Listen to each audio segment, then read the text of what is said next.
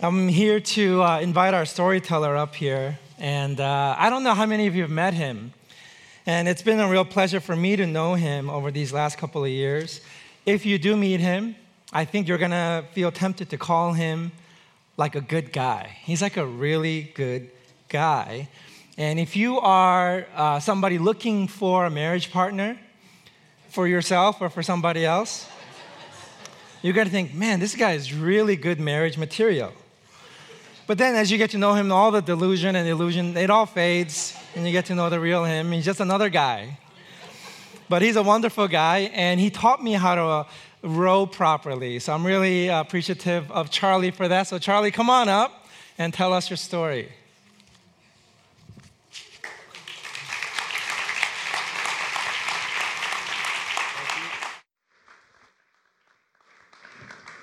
Unfortunately, for anybody looking for dating partners right now, my girlfriend's over there. So uh, I didn't I didn't tell Peter that before, so it's not his fault. But um, yeah, so for those of you that I don't know, uh, my name's Charlie. My parents are Carl and Kim Gardner. My dad's on the board here, um, and my mom heads up the Connections Ministry here.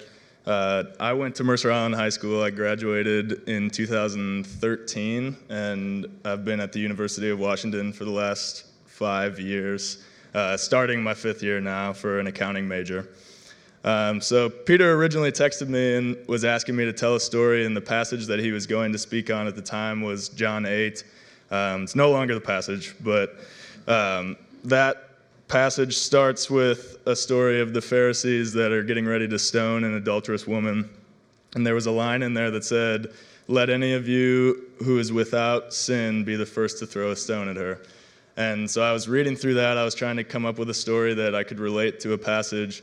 And I thought of hypocrisy because, like Peter, I, I tend to consider myself to be a good person, but definitely a hypocrite here and there. So um, so my story is this: I'm uh, I'm 22 now. Like I said, I'm just finishing up at UW, and when I was a freshman at UW, so about three and a half years ago, I was on the rowing team there. Um, and for those of you who have read the book, which statistically probably a lot of you, The Boys in the Boat, or maybe some of you who have been on a rowing team at some point in your lives, rowing tends to be a pretty big grind, and it's not the best like not a lot of people know what it is. Not a lot of people appreciate what you do when you're rowing, but it's a lot of hard work for the guys that are on the team. Um, and so, freshman year, one of the guys that I was living right next to in the dorm, who was actually another Mercer Island graduate um, and a good friend of mine, was he's living right next to me, and he was on the team, and he got injured, and so he ended up having to miss a lot of time. And at the time, like I had been injured a bunch of times in high school, so that wasn't what bothered me at all. But as the days turned into weeks and weeks turned into months, this guy just wasn't getting healthy or he wasn't coming back to the team. And it started to weigh on me a lot because for people that commit themselves to, to something and really dive all in, you know that if somebody else is not as committed as you are, it tends to weigh on you a lot. Um, and it almost becomes like personally offensive if somebody's not as committed as you are to something.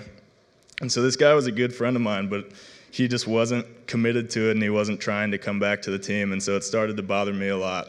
Um, and so as time rolled on, I kind of just got to the point where I just accepted that we weren't really going to be that close. We weren't going to be friends because it was such a big deal to me. Um, and so I just kept going on with my business. And we finished out what was a pretty big year for the rowing program at UW. And we won our fifth straight national championship. Um, and it was kind of at that time where my heart just wasn't in, in it for rowing anymore. And it was something that I had invested so much of my own identity into rowing for years. And so it was a really tough time for me to come, come to terms with the fact that I wasn't committed to it like I once was, and I wasn't really all in. Um, and so I remember I went home that night and I called my parents and sat there and I just lost it because I was so committed to it for so long and couldn't believe that I was about to quit. Um, sat there crying and telling them that I was just done. Um, and then the next morning I went in and I quit. And it was all sprung because our coach at the time gave a speech the day before that was one of those resonating speeches that felt like it was spoken directly to you, even though it's like a room full of people like this. Um, and he was standing in front of us and he told us, if you're not here, if you're not all in, um, and if you're questioning your commitment to the team, then he pointed to the door and he said, "There's the door, and you can you can leave right now." Um, and I didn't leave at the time, but it was one of those moments that like you literally felt like the eyes were just on you, and he was talking directly to me. Um, and so I, I went in and I quit. And then I came home that night to my roommates who were all on the rowing team at the same time as me. Um, and they were definitely less than pleased to find out that I was going to be quitting because I hadn't told any of them before I went in and I did it. Um, and so a lot of these guys were actually pretty angry with me. And it, it hadn't been until that moment that I realized that I was being a hypocrite to a good friend of mine for, for over a year. Um, and it was all because his heart just wasn't in it. Um, so, long story short, that passage, when it stuck out to me, it was because you never really know what somebody else is going through. Um, and I wrote this line, and Peter liked it, so I'm going to throw it out there. Um, the moral of my story, I guess, is before you throw your stone, hold on to it for a few minutes and do some self reflection because you never know when you might be able to empathize with the person that you were aiming at. Um, so that's my story. Hopefully, that helps everybody know a little bit more about me. Um, I'm also doing a scripture reading. So this morning, the scripture reading is from various texts about baptism. Uh, the first one is Romans 6, 1 through 5. Um, which, okay. What shall we say then? Are we to continue in sin so that grace may increase? May it never be. How shall we who died to sin still live in it? Or do you not know that all of us who have been baptized into Christ Jesus have been baptized into his death? Therefore, we have been buried with him through baptism into death so that as Christ was raised from the dead through the glory of the Father, so we too might walk in newness of life. For if we have become united with him in the likeness of his death, certainly we shall also be in the likeness of his resurrection. The second passage is 1 Corinthians 12 12 to 13. For even as the body is one and yet has many members, and all the members of the body, though they are many, are one body, so also is Christ. For by one Spirit we were all baptized into one body, whether Jews or Greeks, whether slaves or free, and we were all made to drink of one Spirit. And then the final one is Ephesians 4 4 through 6, that says, There's one body and one Spirit, just as also you were called in one hope of your calling, one Lord, one faith, one baptism, one God and Father of all who is over all and through all and in all. The Word of God.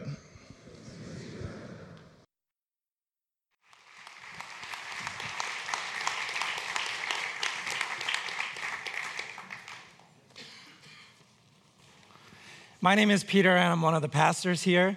and we're going to take a break from the book of John. And we want to focus on the concept and practice of baptism. What is it? How are we to think about it? How do we do it? Why do we do it?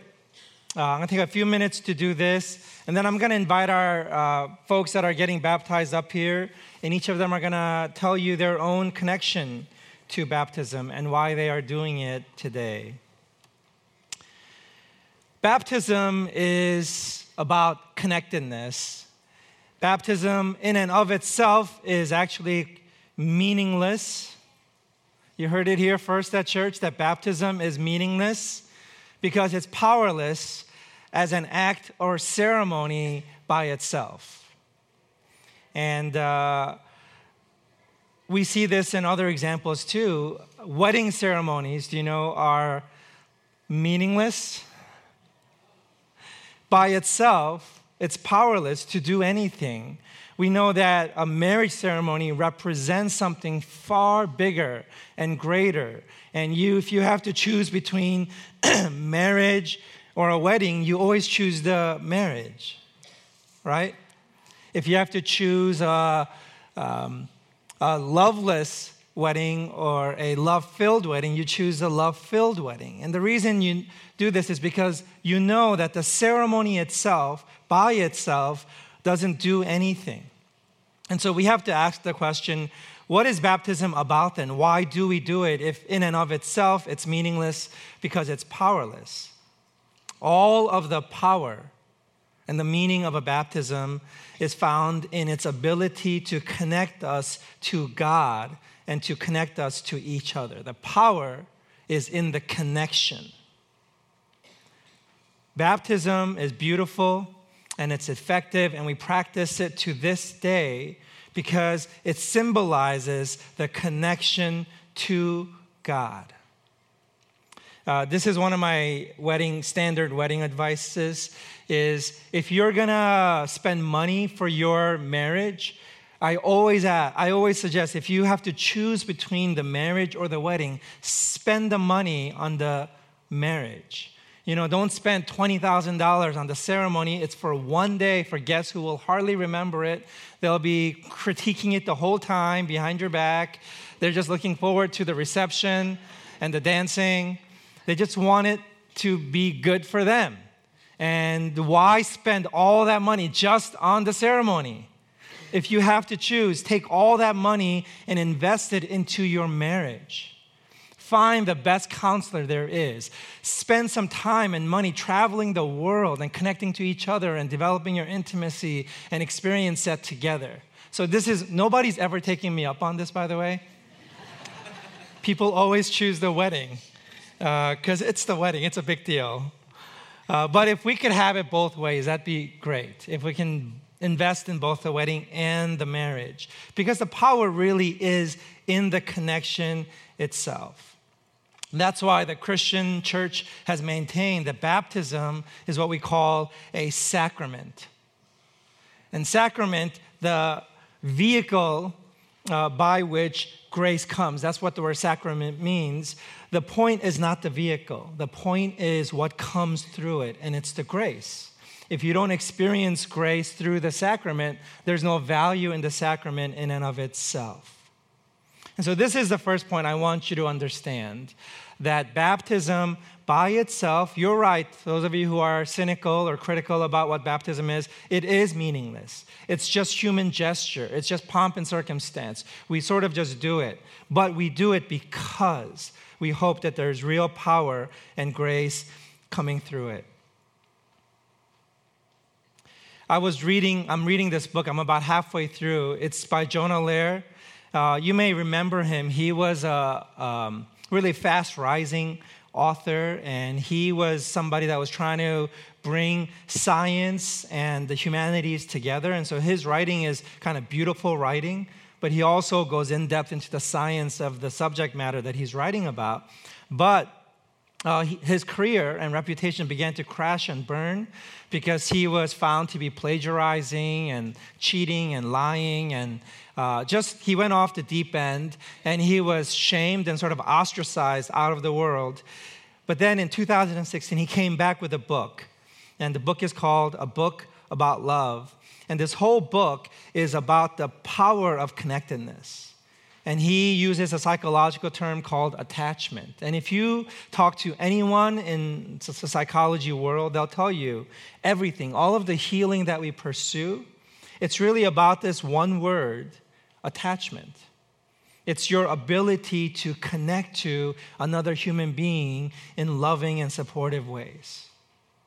And if you sort of miss the window on how to be attached properly to others, it sort of begins to wreck your physical health and mental health and emotional health. So, all of the seeking that we do in therapy, uh, it's about reattaching, learning how to attach. And I would suggest to you that uh, baptism, you may think it's like a, a hokey tradition that's unique to Christianity, but it's actually addressing this universal need to learn how to attach again.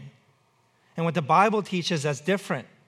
It's, it's not just about attaching to anything or anyone. Yeah, that's actually quite helpful because it's a stand in for the ultimate connection and attachment that we're looking for, which is attachment back to God. And this is what the Bible teaches that through our failures and through mistakes and through sin, we are separated from God. We become detached from God. Separated is the word that Paul uses. And then baptism symbolizes us reattaching back to God again. And somehow, this fundamental, foundational reattachment to God begins to right the whole ship. And everything about our lives and ourselves begins to be healed and fixed again. Baptism is about connection. But notice the uh, phrase I put up on the screens here. It says, receive baptism, because this work of reattaching to God is not something we can do. The Bible teaches that we are actively in rebellion against God. We don't want authority back in our life. We don't want somebody else to have to say so. We don't want to have to be accountable and answer to somebody. And so there's a kind of fist shaking, whether we call it that or not, that we're doing towards God. And so, God, while we are dead in our trespasses, is how the Bible puts it, unable to reattach ourselves, God pursues us and does 100% of the work necessary to allow us to say yes to His work of reattaching us to Him or reconciling us to Himself. And that's why, if you want to be theologically correct, you don't get baptized, you don't do baptism, you don't do anything. You are receiving God's baptism over you. And that's why it's so important that Jesus himself was baptized. We're all baptized into his baptism, his work. That's what matters. He is our attachment to God. Okay, second thing about baptism. Oh, I just did this, didn't I? Yeah, bapti- baptism is not something you do or even get done to you, but it's something that you receive. So, connection to God is greater than the ceremony. I think I flipped those two words. Okay, let's go on to the third. Uh, the third point I want to make is that baptism is primarily a universal practice that Christians practice in specific. If you study history, you see forms of baptism for as long as man has been man. We see this in ancient religions and ancient cultures. They sometimes cover themselves in blood they painted themselves. They immersed in themselves in some kind of life giving fluid as a way to transform themselves into something that's bigger and better than themselves. We have a universal impulse for something like a baptism. And you, you see, even in the passage uh, uh, that Charlie read for us, when uh, John is uh, getting, when John is baptizing Jesus, we know that it's not an original Christian practice because there were no Christians back then. Jesus hadn't showed up on the scene and John is baptizing, and none of the Jews or Gentiles bat an eye because baptism was normal, especially if you were a Gentile, a non Jew, and you wanted to be converted to become a Jew. Then the way you did that was you got baptized, you got immersed in the water and you were lifted up out of the water. And when you came up out of the water, you were now a Jew. And so uh, I would ask the question of non Christians in this room I know, I suspect that you have an impulse to be baptized, to be cleansed, to be made new. And in your system or belief, how will you practice this universal impulse for baptism? How are you made all right or okay? How are you set on a new pathway? How does change, fundamental change, happen for you? How is it expressed?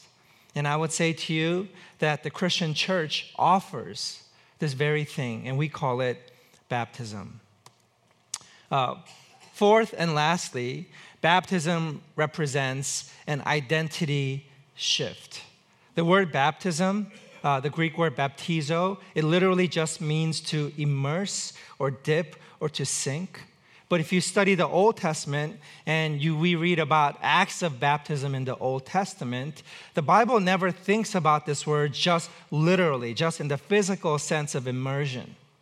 In the Old Testament, for example, you'll find that it means to be overwhelmed by or to be defined by.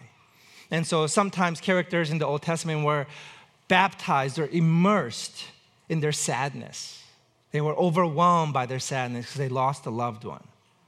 And what the Bible is teaching is that this idea of being baptized doesn't just mean to be literally dipped or immersed in water, but it means to be completely overwhelmed and redefined by.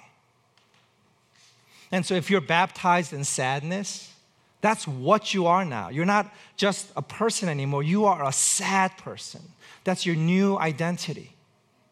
And so the Bible says, no, be baptized in the name of the Father, the Son, and the Holy Spirit, meaning you're going to be overwhelmed by God's love for you, by the reality of God. And your identity on this planet is going to fundamentally shift if you are immersed in God. The way you see changes and therefore everything changes. The, the defining trait about you is that you are a new creature in Christ through your baptism. And so these are the, I think, four markers, significant markers of what a baptism is. Let me summarize it for us uh, in this paragraph here. Christian baptism is a public act that expresses outwardly through ceremony the inward reality of connection to God and to each other, which is the fulfillment of a universal desire for cleansing by and connection to God. Baptism is often public because the life giving connection is not just God, but also to each other in mutual support. Baptism, in essence, is received because it is an act of grace and not of works. To be made right is to be connected to God and to each other through Jesus Christ, as enabled by the power and ongoing work of the Holy Spirit. And baptism marks this righteousness. I think baptism is a beautiful ceremony if we understand what it is, if we understand that God's love is conveyed through it, that it's His advocacy for us on our behalf to connect us to each other and to himself. Next, I'd like to invite Tess, Creed, and Sean to all come on up.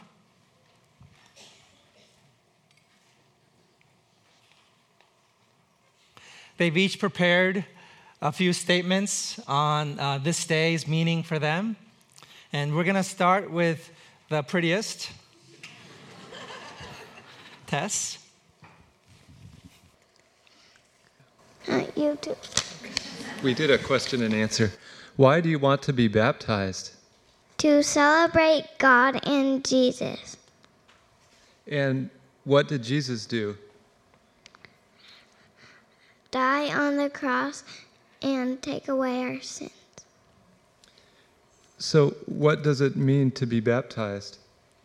To go underwater if you believe in God and Jesus to start a new life. Thank you.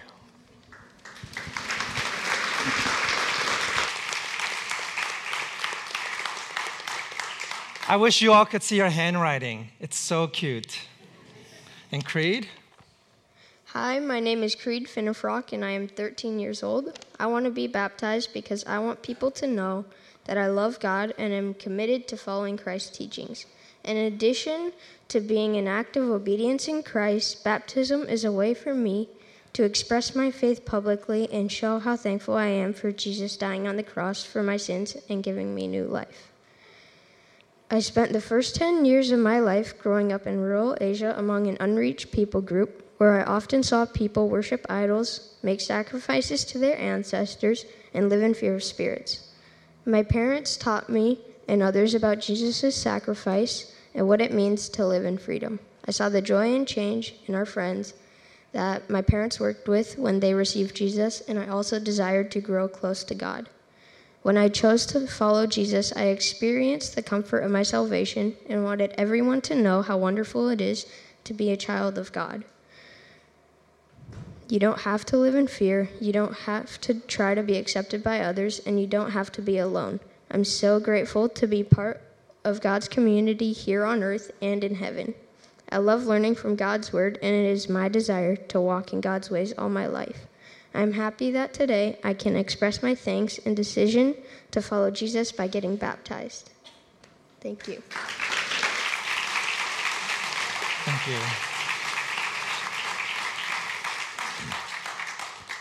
All right, my name's Sean Davis. Um, I'm a little bit of a slower learner than these two. um, because Chris Campbell's here today, I guess I will start my explanation somewhere else. Um, Chris was the uh, the youth pastor when I was in uh, high school and middle school, and we had the CHIC conference, and I can still remember breaking down and going to Chris because I could see um, the closeness that people around me had to God. And I could logically reason my way around why there is a God and, and how there has to be a God, but I couldn't feel a closeness. And I, I broke down, and Chris, Chris was there for me, and he, he um, I can still remember that conversation, and a lot of it boiled down to God's timing is everything, um, and that these things grow and develop. And um, I'm sure many of you remember I was on stage pretty recently, and I shared my story, and I won't rehash it, but a lot of that looking back now, I see that there's just an inescapable truth and wisdom and love that over the last few years, especially, I'd grown so weary and, and worrisome and tired watching my back. Being encouraged to do things that I know are sinful and being forced to apologize for things that I know are righteous. And um, I'm just ready to to lean in all the way and uh, be submerged in His love.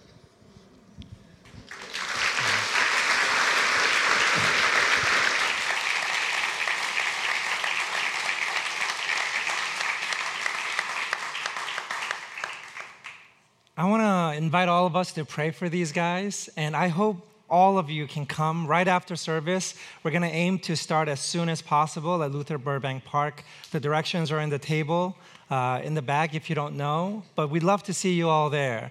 And I want to just mention that this baptism is so special for me because part of the New Testament dream of the Bible is that the church hierarchy is flattened, that it's not about paid professionals, but it's about the whole body of Christ functioning together. And so we're going to have Sean's dad, Tim Davis, baptizing Sean, which is so cool. We're going to have uh, Jake Finnefrock, Creed's dad, baptizing Creed. And we're going to have our children's pastor, Elise, baptizing this little cutie right here. So uh, it's just going to be cool. And you get to hear from them and what they have to speak over their lives as they uh, do their baptism. So come bear witness to that and know that they're being baptized onto this community, into this body, and they become partly our responsibility. And so it's going to be a great day. It's going to be a great weather day also. And I think Jim Zorn, Seattle's first quarterback, is going to be kayaking to the lake and meeting us there. So uh, it's going to be good, is all I'm saying. All right, let's bow our heads. And let's pray for these guys on this day.